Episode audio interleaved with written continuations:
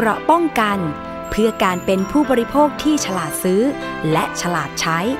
ในรายการ ภูมิคุ้มกัน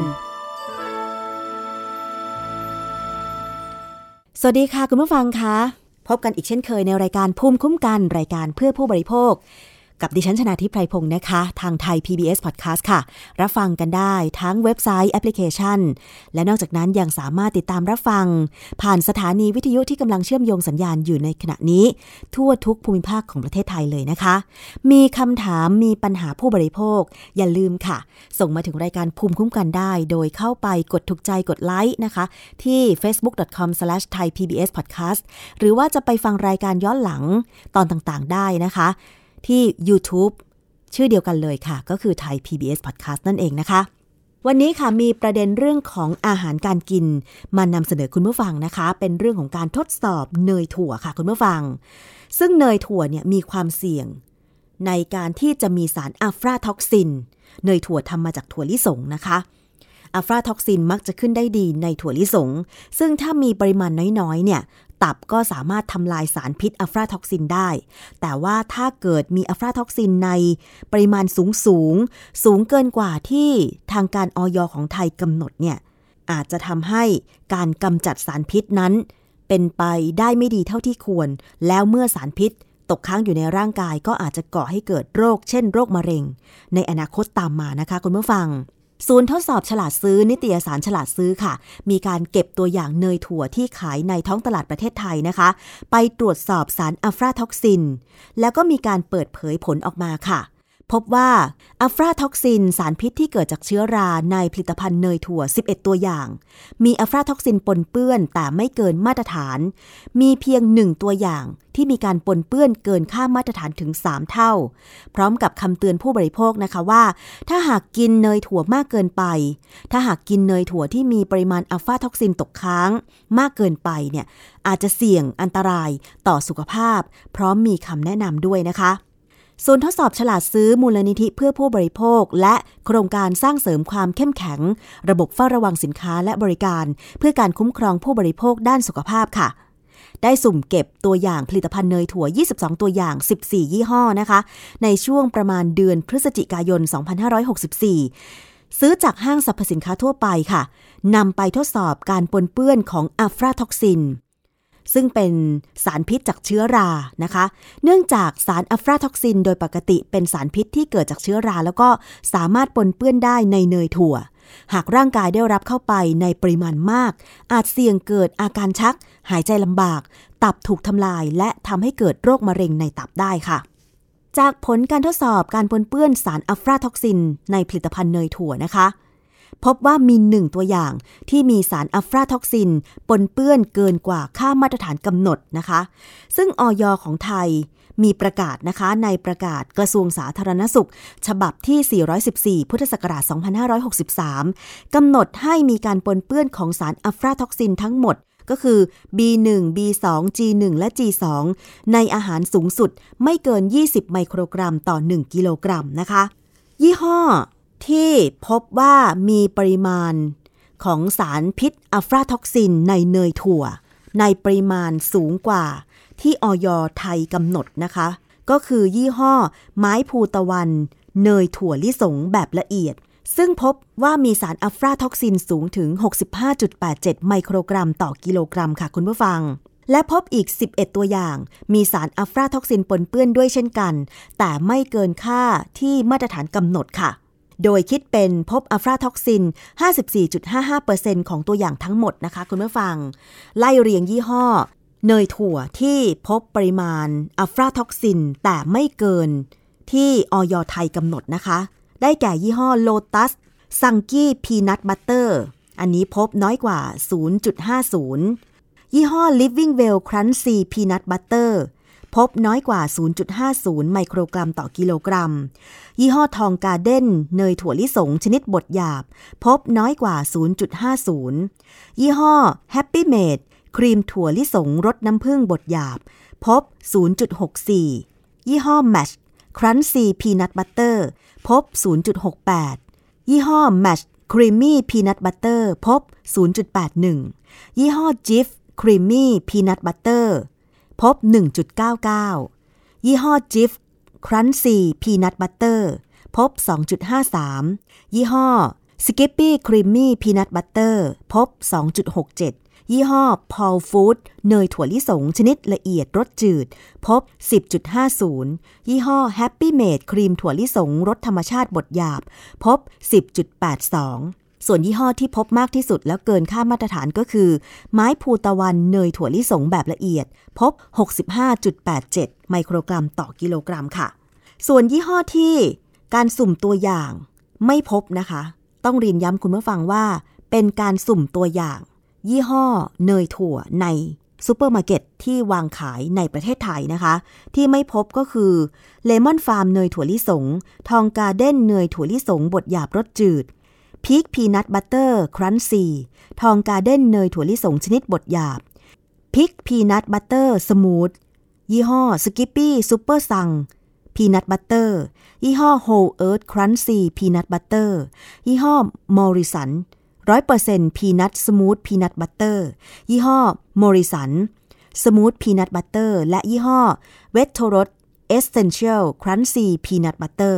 อันนี้เป็นการสุ่มตัวอย่างนะคะ ซึ่งการเปิดเผย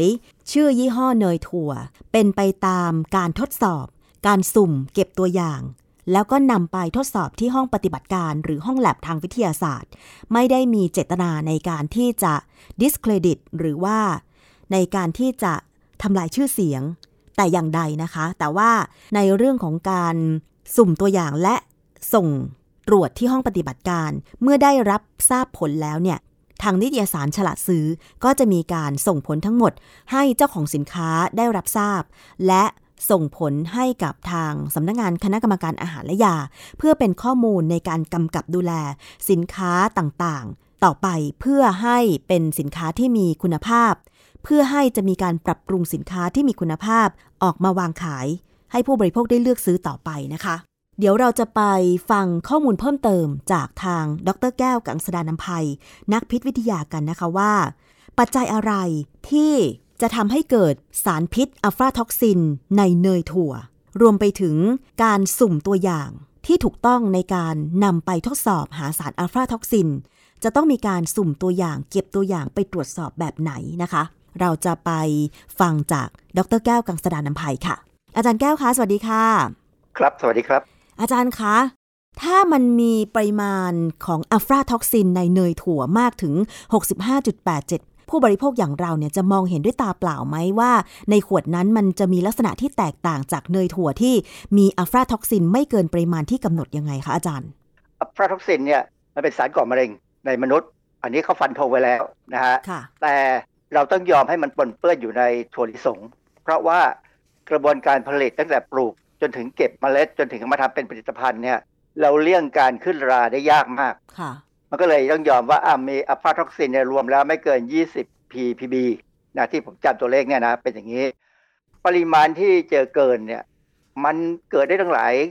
เหตุผลนะนะเหตุผลนั้นแรกก็คือว่าถั่วที่ได้มาเนี่ยปนเปื้อนปนเปื้อน เพราะว่าเขาเก็บไม่ดีค่ะหนึ่งนะสองปนเปื้อนเพราะเป็นเวลาเขาปลูกเนี่ยเขาปลูกในสถานะ ภูมิพิศาสตร์หรือว่าอากาศไม่ดี เช่นแล้งคือผมเคยอ่านการวิจัยอยู่ชิ้นหนึ่งเขาทำการทดสอบเปรียบเทียบระหว่างถั่วลิสงที่ได้มาจากพื้นที่ที่เขามีการชลประทานที่ดีกับที่แห้งแล้งปรากฏว่าถั่วที่ได้มาจากสองแห่งเนี่ยจะมีโอกาสเสี่ยงต่อการปนเปื้อนของอะฟลาท็อกซินเนี่ยต่างกันมากเลย เพราะว่า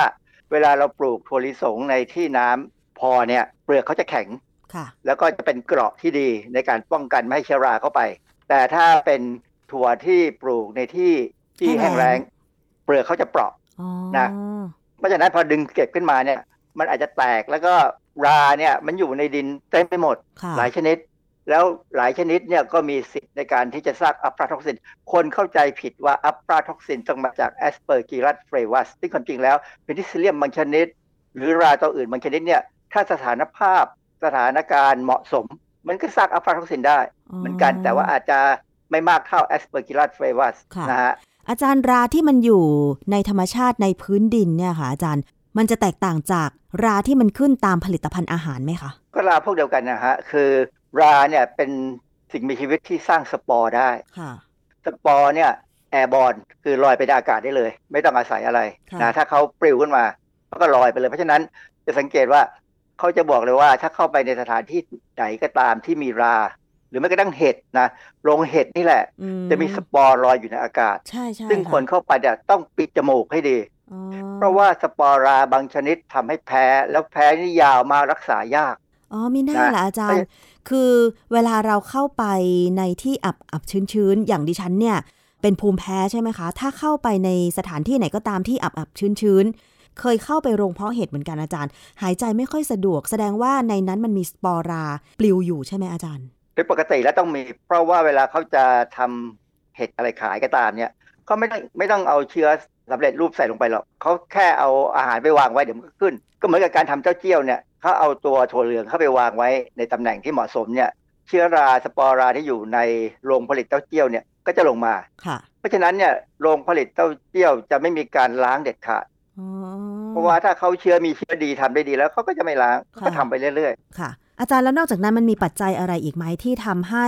อัฟราท็อกซิน มันอยู่ในขวดเนยถั่วปริมาณที่สูงสูงๆอะค่ะอาจารย์ๆวัตถุดิบนี่แหละฮะคือเพราะว่าถ้าเราเอามาผลิตแล้วเนี่ย พอผลิตเสร็จเขาก็บรรจุขวดนะ แล้วก็คงบรรจุค่อนข้างจะ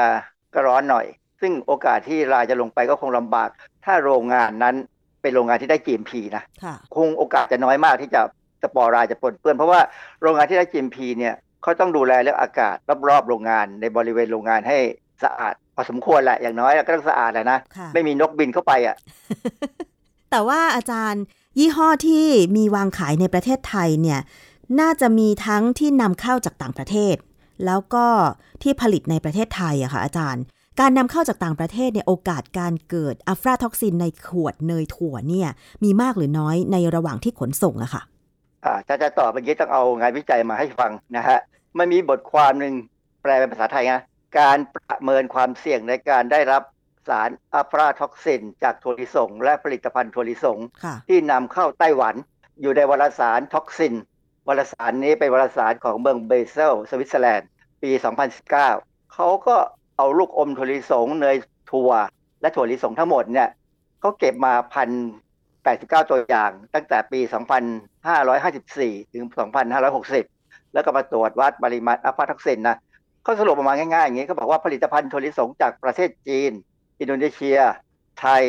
สหรัฐอเมริกา และฟิลิปปินส์อยู่เหนือขีดจำกัดล่างที่ปลอดภัย หมายความว่าเกินมาตรฐาน ว้าว ซึ่งบ่งชี้ว่าไม่มีการสาธารณสุขที่ดี หรือมีความดูการดูแลที่ดีอะนะ อันหนึงที่น่าสนใจเขาบอกว่าผลิตภัณฑ์จากเวียดนาม อยู่ภายใต้ขีดจำกัดร่างที่ปลอดภัย ซึ่งเขาบอกว่าเวียดนามคงดูแลดีมั้งเขาสรุปอย่างเงี้ย ฟังแล้วผมก็อึ้งมันมันเป็นเรื่องที่ว่าคือปกติเนี่ยเราก็มั่นใจอะนะอย่างอเมริกาเนี่ยเขาก็มั่นใจว่าเขาดูแลดีนะ แต่จริง ๆ เนี่ยเวลาเราจะคนที่ผลิตถูกในถั่วลิสงเนี่ย ถ้ามีห้องเขาเรียกว่าห้อง quality control ที่ดีเนี่ย จะต้องตรวจอัฟลาท็อกซินเด็ดขาดเลย เพราะว่ามันเป็นผลิตภัณฑ์ที่ยังไงก็ คงจะเกิดปนเปื้อนบ้างแหละนะคือถ้าตรวจแล้วเจอเยอะทำไงรู้ไหมยังไงคะถ้าเจอเยอะๆเนี่ยเขาก็จะหาเนยถั่วที่มีน้อยๆมาผสมแล้วสุ่มใหม่ตรวจใหม่ให้มันต่ำให้ได้นะอ๋อเหรอเพราะว่าถ้าเป็นโรงงานที่ดีเนี่ยเขาจะสุ่มจนมันต่ำแล้วตามวิธีการทางสถิติสุ่มออกมาให้ดีๆ เสร็จแล้วเขาก็เอาไปวัดคือเขามั่นใจเลยว่าถ้าของเขาต่ำเนี่ยเขาส่งไปทั่วโลก ทั่วโลกก็จะต้องตรวจของเขาค่ะนะ อาจารย์มันมียี่ห้อที่ตรวจไม่พบด้วยอะเป็นสิบยี่ห้อเลย อันนี้แสดงว่าทุกอย่างของเขาควบคุมได้ดีหมดเหรอคะแสดงว่ามันก็ต้องสามารถควบคุมได้สิคะอาจารย์ คือมันมีระดับต่ำสุดที่ตรวจไม่พบ แต่ความจริงมันก็จะมีอยู่บ้างอ๋อและตรวจไม่พบ แล้วมันก็ขึ้นอยู่กับการสุ่ม แล้วมันขึ้นอยู่กับว่ามันอยู่ขวดไหนอ๋อเหรอนะเพราะฉะนั้นจริง ๆ เนี่ย เวลาจะตรวจแบบทางวิชาการจริง ๆ เนี่ย ต้องมีการนับจำนวนที่ถูกต้องว่าจะเอากี่ขวดดี คือสินค้ามากก็ต้องเพิ่มจำนวนขวดมากในการสุ่มใช่ไหมค่ะแต่ทีนี้ของฉลาดซื้อเนี่ยก็คงทำได้เท่าที่ทำได้แหละมันต้องใช้เงินอะ และฉลาดซื้อไม่ได้เป็นคนรับผิดชอบเรื่องความปลอดภัยของอาหารนะ แค่ตรวจนี่ก็บุญแล้ว ค่ะ ก็เข้าใจว่าเมื่อผลทดสอบปริมาณอัลฟาท็อกซินในเนยถั่วออกมาแล้วเนี่ยนะคะ ก็จะมีการส่งผลนี้ไปให้กับผู้ผลิตสินค้าแต่ละยี่ห้อ แล้วก็ส่งผลนี้ไปให้กับทางอย. ด้วยนะคะ เพราะว่าทุกครั้งก็จะทำแบบนั้น ก็น่าจะมีเจ้าของผลิตภัณฑ์หลาย ๆ ยี่ห้อเหมือนกันที่อาจจะมีข้อสงสัยในการตรวจเจอปริมาณอะฟลาท็อกซิน ในผลิตภัณฑ์ยี่ห้อของตัวเองนะคะ น่าจะมีการได้สะท้อนข้อมูลแล้วก็ปรับปรุงต่อไป ทีนี้อาจารย์อะฟลาท็อกซินเมื่อมันมีในเนยถั่วเนี่ย บางทีมันจะสะท้อนออกมายังไงกลิ่นรสหรือว่าสีคะอาจารย์ ไม่มีทางเลย ไม่มีกลิ่นไม่มีรสไม่มีสีเหรอนะคะมันคือเนื่องจากว่าเนยถั่วเนี่ยสีมันเข้มอยู่แล้วอะนะค่ะและกลิ่นมันก็แรงแล้วมันก็อร่อยอะนะเพราะฉะนั้นเราตรวจไม่พบหรอกแต่คราวนี้ความจริงเนี่ย ถึงผู้บริโภคจะกินยี่ห้อที่เกินไปสักสามเท่าเนี่ยนะถ้าไม่ได้กินบ่อย ก็ก็ไม่เป็นไรสบายใจใช่ไหมคะเออไม่มีปัญหาคืออะฟลาท็อกซินเนี่ยเป็นสารพิษ หรือสารก่อมะเร็งที่ร่างกายเนี่ยค่อนข้างจะรู้จักดีนะเพราะทุกคนก็กินถั่วลิสงมาตั้งแต่เด็กอะ แล้วการกินมันเข้าไปในปริมาณที่ไม่มากเนี่ยมันกระตุ้นระบบทำลายสารพิษ โดยเฉพาะที่ตับอ๋อค่ะนะถ้ามันมากเกินไปคือคนที่จะมีปัญหากินอะฟลาท็อกซินคือคนขี้เหล้าคนค่ะขี้เหล้าเนี่ย ตับจะไม่ดีค่ะเพราะตับไม่ดีก็อาจจะทำลายได้ไม่ดีทำลายได้ไม่ดีก็โอกาสจะเกิดมะเร็ง คืออะฟลาท็อกซินเนี่ยก่อมะเร็งที่เขาเรียกว่า cholangiocarcinomaคือเป็นมะเร็งท่อน้ำดี ไม่ใช่อืมเป็นที่ตัวเนื้อตับ เป็นค่ะตัวท่อน้ำดีที่อยู่ติดกับตับอะค่ะ ทีนี้อาจารย์จะมีคำแนะนำถ้าใครชอบเนยถั่ว อาจารย์เนยถั่วนี่นอกจากมีถั่วลิสงแล้วมันมีส่วนผสมอะไรอีกบ้างนะคะ เอาถั่วมาบดใช่ไหมกวนใส่น้ำตาล แล้วอาจจะใส่ของผมทำเองนะผมเอาถั่วลิสงเนี่ยอบใหม่ ๆเลยนะ แล้วก็บดให้ละเอียดแล้วก็ใส่น้ำตาลลงไปนิดหนึ่งแล้วก็ใส่นมผงนิดหน่อยเพื่อปรับรสชาติ แล้วก็ใส่อาจจะใส่เนยเนย butter อะ ของจริงนะไม่ใช่ไม่ใช่มาการีนนะแต่ว่าบางคนอาจจะใช้มาการีนก็ได้ ผสมกันเอาให้มันอร่อยเท่าที่เราต้องการ บางคนก็เติมเกลือนิดนึงให้เค็มนิดๆทำเองเนี่ย มันเสี่ยงน้อยกว่าค่ะนะเพราะว่าทำปุ๊บกินปั๊บอาจจะเก็บไม่นานอืมนะคือถ้าอยู่ในตู้เย็นแล้วเนี่ยอะฟลาท็อกซินคงไม่ขึ้นเท่าไหร่ โอกาสจะขึ้นน้อยมากค่ะนะเขาต้องการอุณหภูมิประมาณ 30 องศา ที่จะสร้างเป็นอะฟลาท็อกซินออกมา คือราเนี่ยขึ้นได้ในตู้เย็นแต่ จะสร้างอะฟลาท็อกซินไหมขึ้นอยู่กับอุณหภูมิด้วย อ๋อ คือในตู้เย็นเนี่ยอุณหภูมิมันก็ไม่เกิน 8 องศาอยู่แล้วหรือเปล่าอาจารย์โดยประมาณนะ7-8องศาเนี่ยราอาจจะนอนนิ่ง หรืออาจจะขึ้นบ้างเล็กน้อยอย่างราดำบางชนิดเนี่ยขึ้นได้ แต่อาจจะไม่ถึงกับสร้างสารพิษ เพราะว่าสารพิษเนี่ยมักจะมักจะสร้างที่อุณหภูมิประมาณ 30 เหตุผลที่ราเขาสร้างสารพิษ เพราะว่าเขาสุขสบายเต็มที่แล้วเขาอิ่มตัวเต็มที่แล้ว แทนที่จะใช้ อาหารสารอาหารเนี่ยไปเป็นอาหารของเขาหรือสร้างนู่นสร้างเนี่ยเขาเกินเขาก็เลยสร้างอันนี้เป็น secondary metabolite เกิดสร้างมันเป็นของพิเศษขึ้นมา ไม่ได้หวังทำอะไรมันสร้างขึ้นมาเองแล้วนี้คนไปกินเขาแล้วเป็นสารพิษกับร่างกายเราค่ะ เพราะฉะนั้นก็ต้องระมัดระวังนะคะ ถ้าจะปลอดภัยที่สุด ใครที่ชอบกินเนยถั่ว ก็ทำเองเหมือนอาจารย์แก้วก็ได้ แต่ถ้าใครไม่ได้ทำเองล่ะอาจารย์ จะไปเลือกดู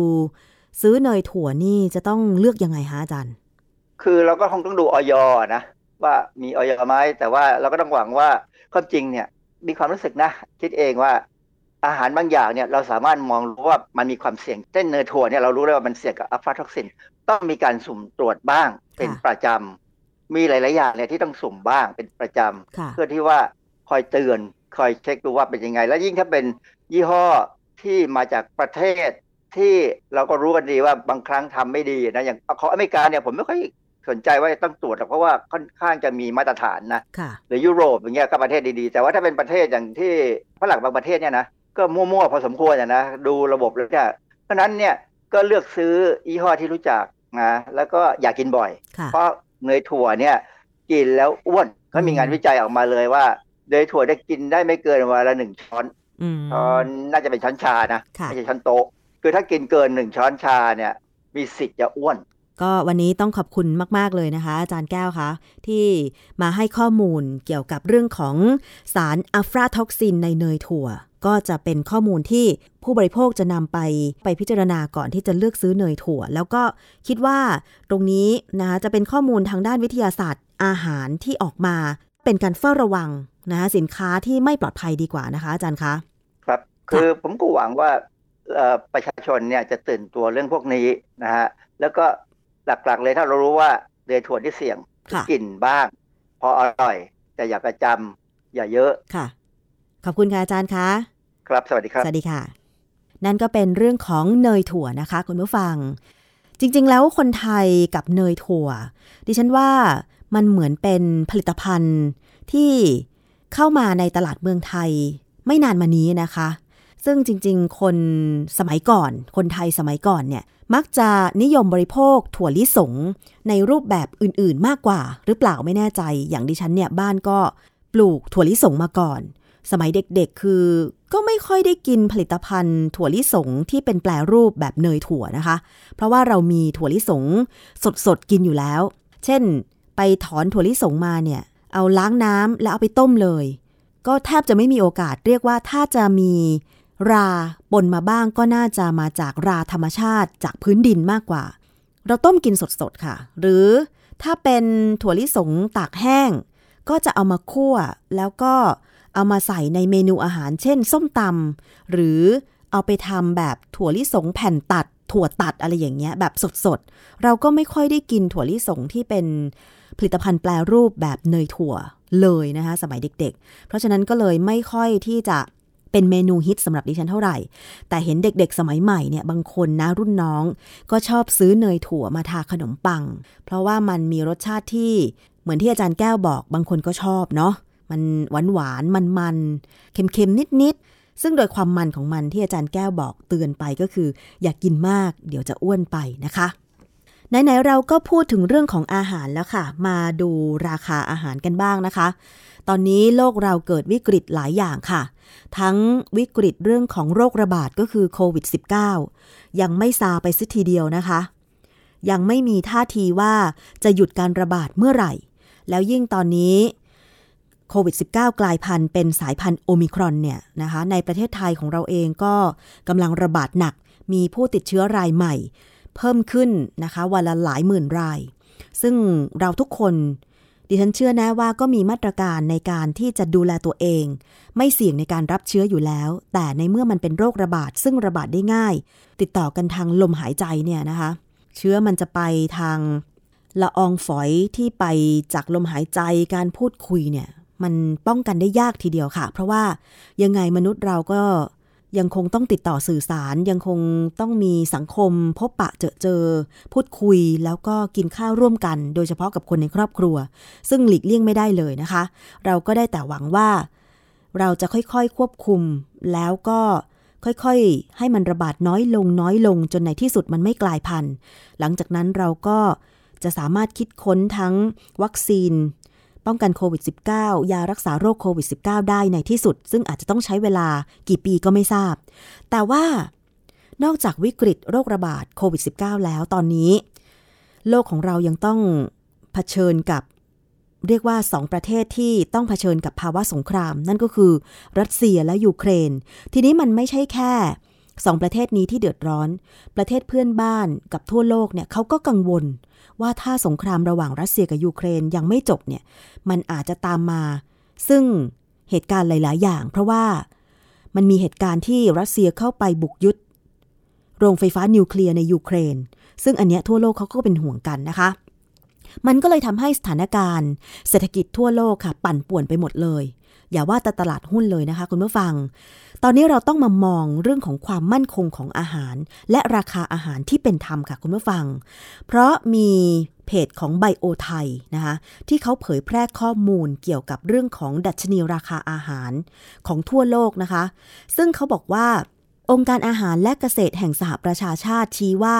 ดัชนีราคาอาหารหรือ Food Price Index ของโลกเนี่ยอยู่ในระดับสูงสุดในรอบ 10 ปี และสูงกว่าดัชนีราคาอาหารเมื่อปี 2008 ซึ่งเป็นวิกฤตอาหารครั้งสำคัญของโลกเลยทีเดียวค่ะ เรียกเป็นภาษาอังกฤษว่า global food crisis นั่นเองนะคะ เปิดเผยผลเมื่อ 4 มีนาคม 2565 ค่ะ FAO ได้เผยรายงานที่ชี้ว่า ราคาอาหารทั่วโลกยังพุ่งสูงไม่หยุด โดยแตะระดับสูงสุดเป็นประวัติการในช่วงเดือนกุมภาพันธ์ 2565 นะคะ เพิ่มขึ้นไปคิดเป็น 24.1%เมื่อเทียบกับปีต่อปีนะคะ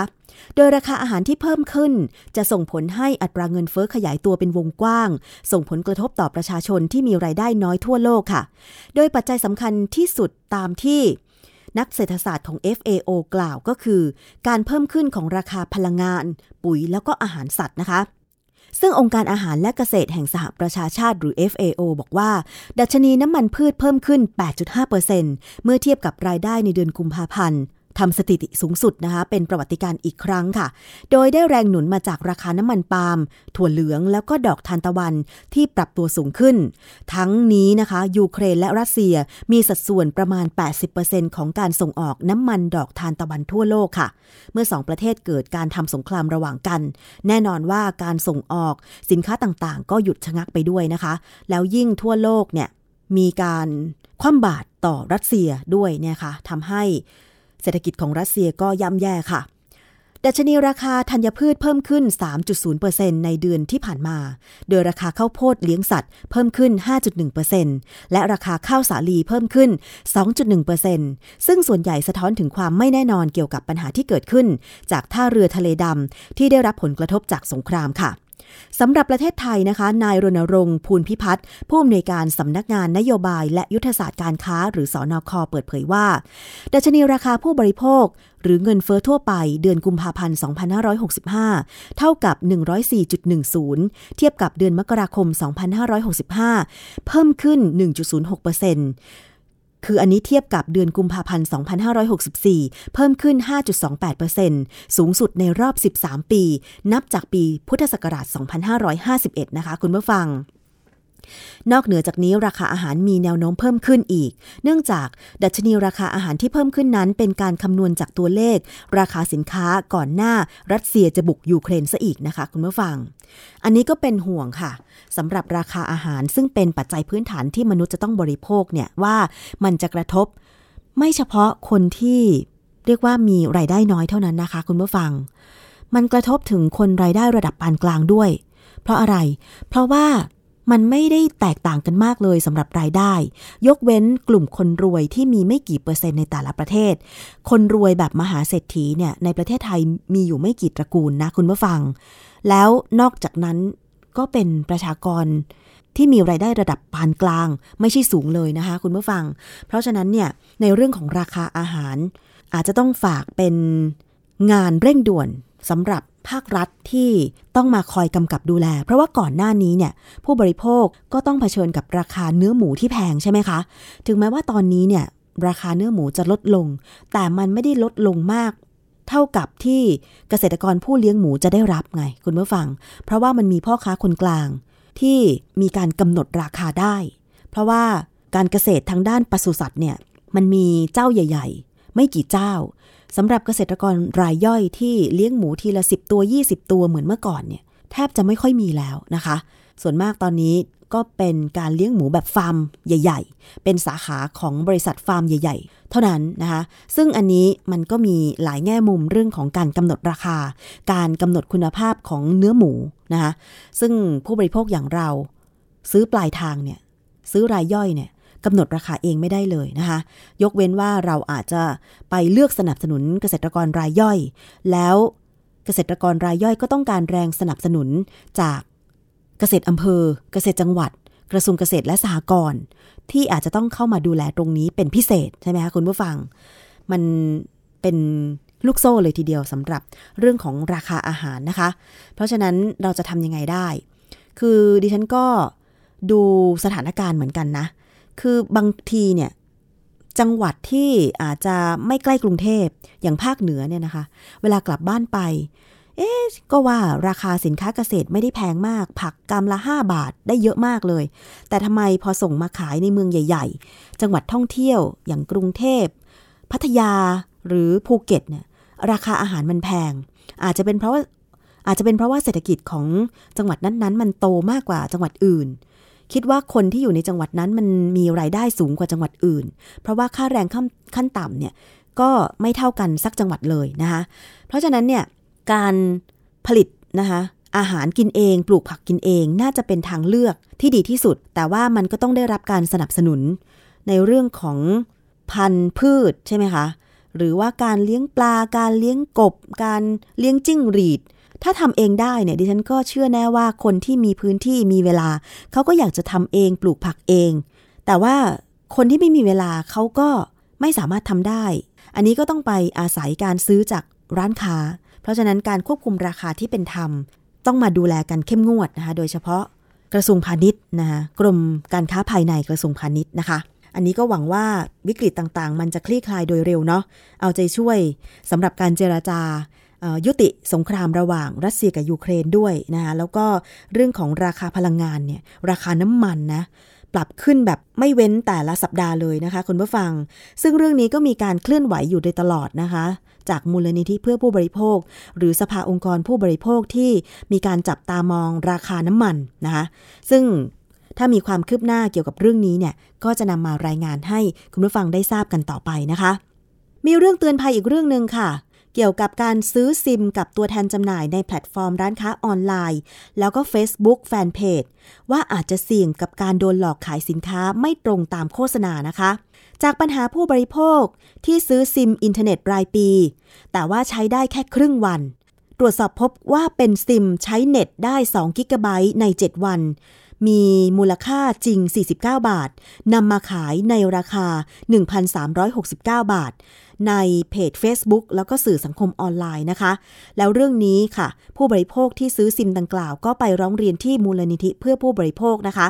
หลังจากรับทราบปัญหาแล้วก็มีการตรวจสอบ ก็มีการออกมาเตือนนะคะ บอกว่า ลักษณะของมิจฉาชีพที่พบก็คือ 1. เนี่ยเป็นตัวแทนจำหน่ายซิมโทรศัพท์มือถือที่ขายในแพลตฟอร์มร้านค้าออนไลน์ Lazada, s h o p e e แล้วก็ Facebook Fanpage นะคะ 2. มีข้อความโฆษณา ซื้อซิมบอกว่า อินเทอร์เน็ตไม่ลดความเร็ว ได้อินเทอร์เน็ตเป็นจำนวนมาก ในระยะเวลา 1 ปี พร้อมจูงใจ ด้วยราคาขายซิม โทรศัพท์มือถือที่ถูกนะคะ เพราะฉะนั้นอันนี้เป็นข้อ ที่อาจจะทำให้ผู้บริโภคถูกหลอกได้ เพราะฉะนั้นผู้บริโภคเวลาจะซื้อนะคะซิมโทรศัพท์มือถือหรือว่าแพ็กเกจอินเทอร์เน็ตเนี่ยก็ควรที่จะตรวจสอบกับค่ายมือถือเองโดยตรงนะคะ ว่าตอนนี้มีโปรโมชั่น ขายราคาไหนบ้าง ขายราคาเท่าไหร่ แล้วที่มีโฆษณาแบบนี้มันจริงไหมนะคะ เพราะว่าการไปซื้อสินค้าแพลตฟอร์มออนไลน์เนี่ย ต้องชั่งใจไว้ก่อน และต้องคิดไว้ก่อนเสมอว่า อาจจะไม่จริง โดยเฉพาะสินค้าที่มีราคาถูกมากๆ ถูกมากแบบไม่สามารถที่จะตรวจสอบได้หรือว่าถูกมากกว่า ราคาท้องตลาดที่ไม่คิดว่ามันจะขายได้อะค่ะ คุณผู้ฟัง เราก็ต้องคิดนะคะว่าถ้าเป็นแพ็กเกจอินเทอร์เน็ต หรือค่าโทรศัพท์จากค่ายมือถือจริง ๆ แล้วเนี่ย มันไม่ควรจะถูกมาก เพราะว่าเขามีต้นทุนอยู่ใช่ไหมคะ ถ้าไปเห็นโฆษณาว่าโอ้โหขายซิม 49 บาท แต่ว่าเน็ตไม่อั้น หรือใช้ได้เป็นปีๆ ขายในราคา 1,369 บาทเนี่ยชั่งใจไว้ก่อนเพราะว่าทุกวันนี้เนี่ยแพ็กเกจอินเทอร์เน็ตเนี่ยนะคะ ที่เราซื้อตามค่ายมือถือเนี่ยก็เดือนละ 299 399 หรืออย่างต่ำๆเท่าที่ดิฉันเคยสำรวจเนี่ยแพ็กเกจอินเทอร์เน็ต2กิก3กิกเนี่ยก็ 199 บาท ซึ่งถ้าคูณเป็นปีนะ มันก็ราคามากกว่า ราคามากกว่าที่เขาโฆษณาขายอยู่แล้วนะคะ คุณผู้ฟัง ยิ่งโดยเฉพาะถ้าอินเทอร์เน็ตความเร็วสูง 4G 5G เนี่ยไม่มีแน่นอนที่ทั้งปีจะแค่ 1,369 บาท อย่างที่ฉันใช้เนี่ยตอนนี้ 699 บาทต่อเดือน ถ้าคูณ 12 เดือนเข้าไปเนี่ย โอ้ ราคาตั้งตั้งเท่าไหร่ล่ะ เยอะเลยนะคะ เพราะฉะนั้นของถูกและดีไม่มีในโลกนะคุณผู้ฟัง ถ้าหากผู้บริโภคพบปัญหานะคะการซื้อ หรือการขายซิมที่ถูกกว่าปกตินะสามารถขอรับคำปรึกษาหรือร้องเรียนได้ที่ มูลนิธิเพื่อผู้บริโภคนะคะ หมายเลขโทรศัพท์ 022483734 หรือเพจ Facebook ค่ะ มูลนิธิเพื่อผู้บริโภคเลยนะคะ เข้าไปค้นหาใน Google ได้เลยนะคะ นี่คือช่วงเวลาของรายการภูมิคุ้มกันรายการเพื่อผู้บริโภคค่ะ อีกช่วงหนึ่งเราจะไปติดตามคิดก่อนเชื่อ กับดรแก้วกังสดานนภัยกันอีกครั้งหนึ่ง วันนี้เราคุยกันเรื่องของ ดอกเก๊กฮวยค่ะ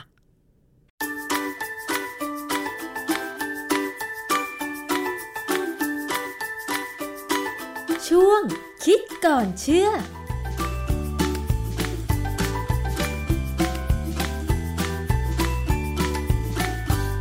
พบกันในช่วงคิดก่อนเชื่อกับดรแก้วกังสดานนภัย นักพิษวิทยากับดิฉันชนาทิพไพรพงศ์ค่ะ เราจะนำเรื่องของสินค้า หรือว่าผลิตภัณฑ์ใกล้ตัวมาพูดคุยกัน แล้วก็อ้างอิงในแง่ของวิทยาศาสตร์ ซึ่งสามารถพิสูจน์ได้นะคะ คุณผู้ฟัง โดยเฉพาะมาจากงานวิจัยที่ตีพิมพ์แล้วเป็นที่ยอมรับกันในวงกว้างค่ะคุณผู้ฟัง แล้วดรแก้วก็จะนำมาอธิบายให้เราเข้าใจง่าย ๆ เผื่อว่าเราจะได้เลือกใช้นะคะผลิตภัณฑ์หรือสินค้าหรือเลือกบริโภคอาหาร ที่มันมีประโยชน์ แล้วก็ที่มันเหมาะสมกับสภาพร่างกายไม่เกิดโทษนะคะ คุณผู้ฟัง วันนี้เราจะคุยกันเกี่ยวกับเรื่องของน้ำเก๊กฮวยค่ะใครชอบดื่มน้ำเก๊กฮวยบ้าง หลายคนอาจจะชอบนะคะ เพราะว่ามันหวานหวานๆหอมๆใช่ไหมคะ แต่ว่ามีเว็บไซต์หนึ่งค่ะ ระบุว่า ได้ให้ความรู้สมุนไพรและโรค เรียนรู้เรื่องสนุกๆเพื่อการดูแลสุขภาพ มีบทความเรื่องโทษของเก๊กฮวย ส่วนหนึ่งของบทความระบุว่า การใช้ประโยชน์จากเก๊กฮวย ในการบำรุงร่างกายและรักษาโรคมีข้อควรระวังก็คือ ดื่มน้ำเก๊กฮวยที่หวานติดต่อกันเป็นเวลานานอาจจะทำให้เกิดการสะสมน้ำตาลในเลือดจนเป็นเบาหวานได้ เพราะว่าในน้ำมันจากดอกเก๊กฮวยมีสารไพรีทัมซึ่งเป็นสารประกอบในสารกำจัดแมลง หากเกิดการระคายเคืองกับผิวหนัง ปากตาหรือว่าจมูกให้หยุดทันทีนะคะคุณผู้ฟัง ซึ่งเรื่องนี้ถ้าใครอ่านไปเจออาจจะตกใจนะคะว่าเอ๊ะน้ำเก๊กฮวยหอมๆหวานๆเนี่ยเหรอ มันจะทำให้เรากลายเป็นเบาหวานได้ เราต้องไปหาความรู้ไปหาข้อมูลในด้านวิทยาศาสตร์กันค่ะว่า จริง ๆ แล้วเนี่ยเก๊กฮวยมีสารอะไร อาจารย์แก้วคะ ดอกเก๊กฮวยหรือที่เรานำมาทำน้ำเก๊กฮวยเนี่ย มันมีสารอะไรคะดอกเก๊กฮวยก็มีสารธรรมชาติหลายอย่างนะซึ่งผมก็ไปดูตัวคำอธิบายเขาเนี่ยประเด็นปัญหาคือว่าน้ำเก๊กฮวยที่คนชอบดื่มเนี่ยมันหวานโดยเฉพาะชนิดที่เขาใส่ขวดขายอะนะที่เอามาบอกว่าเป็นน้ำดื่มสุขภาพอะไรก็ตามเนี่ยมันค่อนข้างหวานนะค่ะซึ่งอันนั้นไม่ดีความจริงน้ำเก๊กฮวยเนี่ยเขาต้องใช้น้ำตาลกรวด ใส่ไปหน่อยหนึ่งให้มันหวานปลาแรมปลาแรมพอแล้ว ดื่มแล้วก็จะอาจจะง่วงๆหน่อย ดื่มแล้วอาจจะง่วงได้นะฮะส่วนในกรณีของสารไพริทัมที่อาจจะอยู่ในดอกเก๊กฮวยเนี่ยผมเคยได้ยินมานานเหมือนกัน แต่ว่าก็ยังไม่เคยสนใจจะไปหาข้อมูล แต่พอมาเจอเว็บไซต์นี้เขาพูดอีก ผมก็เลยเข้าไปดูว่ามันมีสารไพริทัมไหมปรากฏว่าในความเป็นจริงโดยสรุปแล้วเนี่ยมันเป็นพี่น้องกับดอกเก๊กฮวยที่มีไพริทัมค่ะคือชื่อจีนัสเนี่ยเขาเหมือนกัน แต่ สปีชีส์เนี่ยคนละสปีชีส์กันนะฮะอืมก่อนอื่นเนี่ยต้องเข้าใจกันว่าดอกเก๊กฮวยเนี่ย มันมีอยู่สองสปีชีส์แต่ว่าชื่อจีนัสของเขาเนี่ยคือคริสแซนติมัมคริสแซนติมัมเนี่ยมีอยู่ประมาณ 200 สายพันธุ์ เพราะฉะนั้นถ้าเราไปเห็นเจ้าดอกไม้เล็ก ๆ มีกลีบเยอะๆเนี่ยนะจริงๆมันก็อยู่ในกลุ่มดอกเบญจมาศนั่นแหละค่ะนะฮะเบญจมาศบางดอกก็ใหญ่นะค่ะ เบญจมาศของญี่ปุ่นเนี่ยดอกใหญ่ ดิฉันเคยไปเที่ยวสวนเบญจมาศที่เขาจัดเทศกาลดอกเบญจมาศอะค่ะ แถววังน้ำเขียว โหอาจารย์มันมีแบบ แค่ในสวนนั้นนะคะ อาจารย์มีเป็นร้อยร้อยๆสายพันธุ์เลยดอกเล็กดอกใหญ่นะคะอาจารย์ใช่ซึ่งพวกเนี้ยเอามาทำเป็นน้ำแก้ควยไม่ได้นะค่ะมันจะไม่มีคุณสมบัติที่เป็นทางยาที่คนจีนเขาถือเขาเขาเชื่อกันนะฮะเพราะฉะนั้นดอกแก้ควยที่จะมาชงเป็นน้ำแก้ควยเนี่ยต้องเป็นดอกเบญจมาศสวน และต้องมีชื่อวิทยาศาสตร์ว่า Chrysanthemum morifolium ซึ่งถามว่าจะให้คนที่ดูรู้เรื่องเนี่ยก็ต้องเป็นนักเภสัชศาสตร์ นักที่เราเรียกว่า botanist เนี่ยนักพฤกษศาสตร์ค่ะนะฮะอีกดอกหนึ่งก็คือเบญจมาศหนู Chrysanthemum indicum สองดอกเนี่ยมันจะต่างกันที่ว่าเบญจมาศสวนเนี่ย Chrysanthemum morifolium เนี่ยจะเป็นสีขาว ส่วนดอกเบญจมาศหนู Chrysanthemum indicum จะดอกเป็นสีเหลือง เพราะฉะนั้น ถ้าเราไปซื้อดอกเก๊กฮวยแห้งมาเนี่ยค่ะบางครั้งจะเห็นเหลือง บางครั้งก็ขาว ผมก็ไม่ค่อยได้สังเกตแต่ส่วนใหญ่จะเจอขาวค่ะมันมีอีกอันที่น่าสนใจ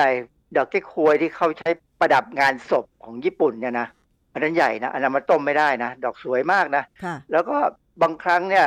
ความที่เขาชื่อ Chrysanthemum เนี่ยคนอเมริกันมักจะเรียกสั้นๆว่ามัมฉะนั้นถ้าใครดูหนังแล้วมี ก็บอกว่าชงเอาดอกมัมมาชงน้ำดื่มเนี่ยก็เจ้านี่แหละ เจ้าเก๊กฮวยนี่แหละนะฮะค่เพราะฉะนั้นเนี่ยการที่จะดูว่าดอกเก๊กฮวยสายพันธุ์หรือวงไหน ที่จะนำมาทำเป็นน้ำเก๊กฮวยดื่มได้เนี่ยจริง ๆ แล้วมันจะต้องแบบศึกษาให้ละเอียดนะคะอาจารย์เกี่ยวกับเรื่องนี้เนี่ยมันมีงานวิจัยอะไรบ่งบอกไหมคะว่า สารที่มีชื่อว่าไพริทัมเนี่ยค่ะอาจารย์ มันอันตรายอย่างนั้นจริงไหมไพริทัมเนี่ยเป็นสารพิษนะแต่พิษสำหรับคนเนี่ยไม่มากอืมแต่เป็นพิษมากกับแมลงนะฮะแต่ก่อนอื่นเนี่ยผมแนะนำนิดนึง เออถ้าเราจะซื้อดอกเก๊กฮวยมาต้มกินเองเนี่ยนะต้องไปซื้อจากร้านที่เรามั่นใจ อันที่หนึ่งอาจจะเป็นร้านยาจีน หรือสองเป็นร้านที่เราเชื่อถือได้ที่เขาใส่ในถุงบรรจุอย่างดี แล้วก็มีเอ่อสถานที่ว่าบรรจุที่ไหนเผื่อมีปัญหาขึ้นมาเราจะได้ตามได้ค่ะเนื่องจากว่าหน่วยราชการที่ดูแลไอ้วัตถุดิบอย่างเช่นดอกไม้แห้งที่มาชงเนี่ยรู้สึกจะไม่มีอะมันเป็นแบบขของง่ายๆซึ่งเขาเลยไม่ได้ไม่ได้ดูแลมากเท่าไหร่นะฮะค่ะเป็นของกินแบบง่ายๆ แต่ถ้าร้านร้านยาจีนเนี่ยไม่น่าจะพลาดค่ะในกรณีของสารไพริทัมเนี่ยจะต้องมาจากดอกที่อยู่ในสกุลของเบญจมาศที่ชื่อว่าไพริทัมซึ่งจะมีสองสี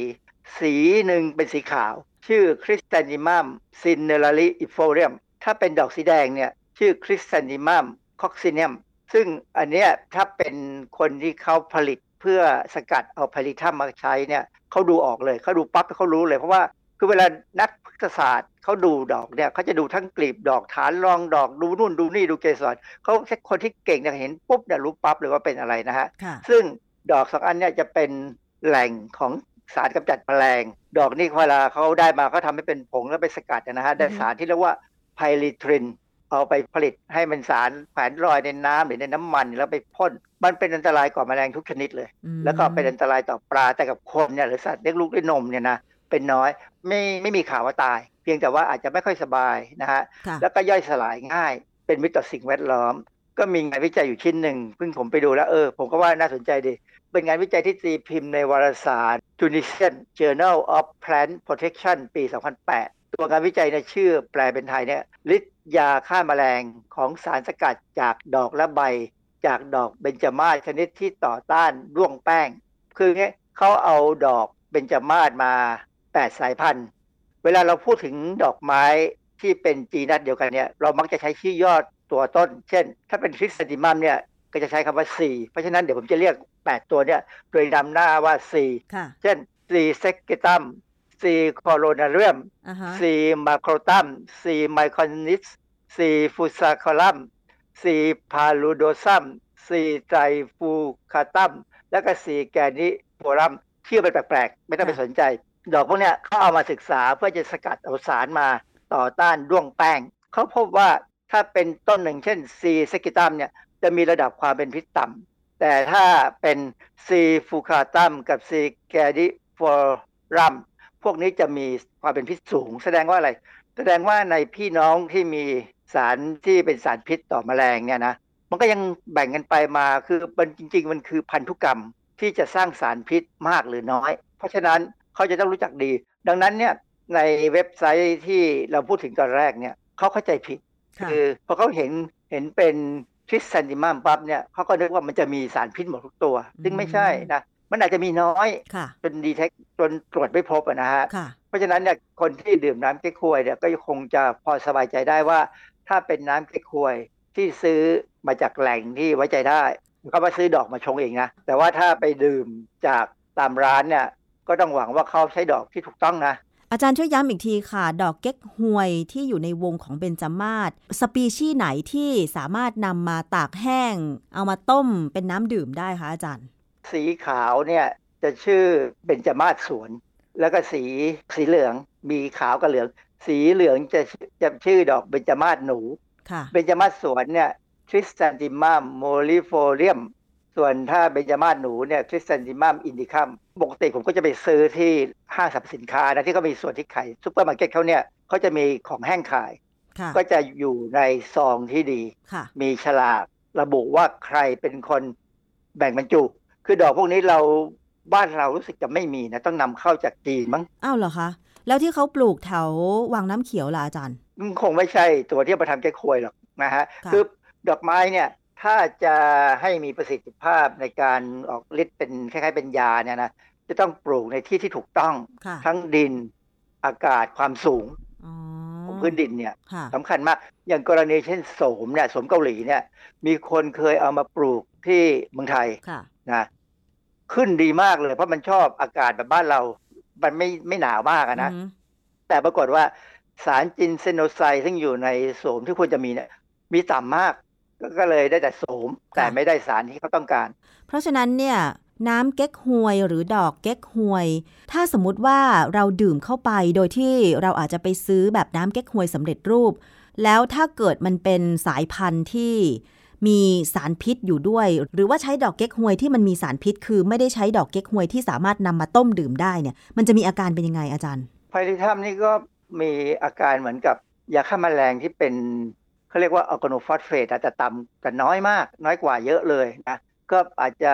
ตาพร่ามั้งแแต่บางครั้งเนี่ยก็บอกบางคนก็แพ้เก๊กฮวยเลยนะบางคนเนี่ยมีการแพ้แพ้แต่การแพ้เนี่ยมันก็จะเป็นแบบหายใจไม่ค่อยสะดวกนะมีผื่นขึ้นอะไรมากกว่านะฮะส่วนถ้าเป็นกรณีไพลิทัมเนี่ยโอกาสที่จะออกฤทธิ์นะถ้าเป็นดื่มน้ำเก๊กฮวยธรรมดาเนี่ยคงจะไม่ไม่มากอะเพราะว่าสารพวกนี้ต้องใช้ปริมาณเยอะเพราะเราตัวใหญ่กว่าแมลงอ๋อค่ะ เพราะฉะนั้นก็คือใครที่ชอบดื่มน้ำเก๊กฮวยก็อาจจะสบายใจได้ เพียงแต่ว่าคนที่ปรุงน้ำเก๊กฮวยสำเร็จรูปขายก็ต้องเลือกพันธุ์ที่สามารถนำมาต้มเป็นน้ำดื่มได้นะคะ อาจารย์ เลือกแหล่งที่ซื้อให้ดีให้เชื่อถือได้ค่ะ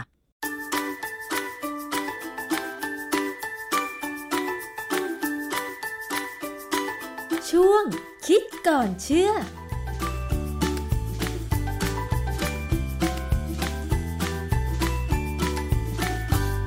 และนี่ก็คือช่วงคิดก่อนเชื่อกับดรแก้วกังสดานนภัยนักพิษวิทยากับดิฉันชนาทิพย์นะคะ ได้คุยกันไป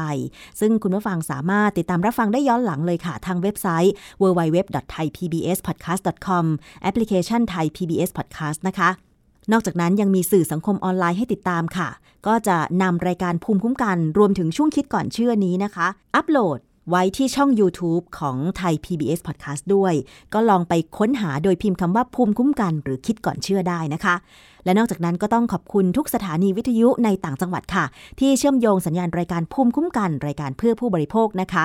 ส่งประเด็นคำถามที่ผู้บริโภคมีปัญหาเข้ามาในรายการได้ โดยเข้าไปกดถูกใจที่ facebook.com/thaipbspodcast นะคะ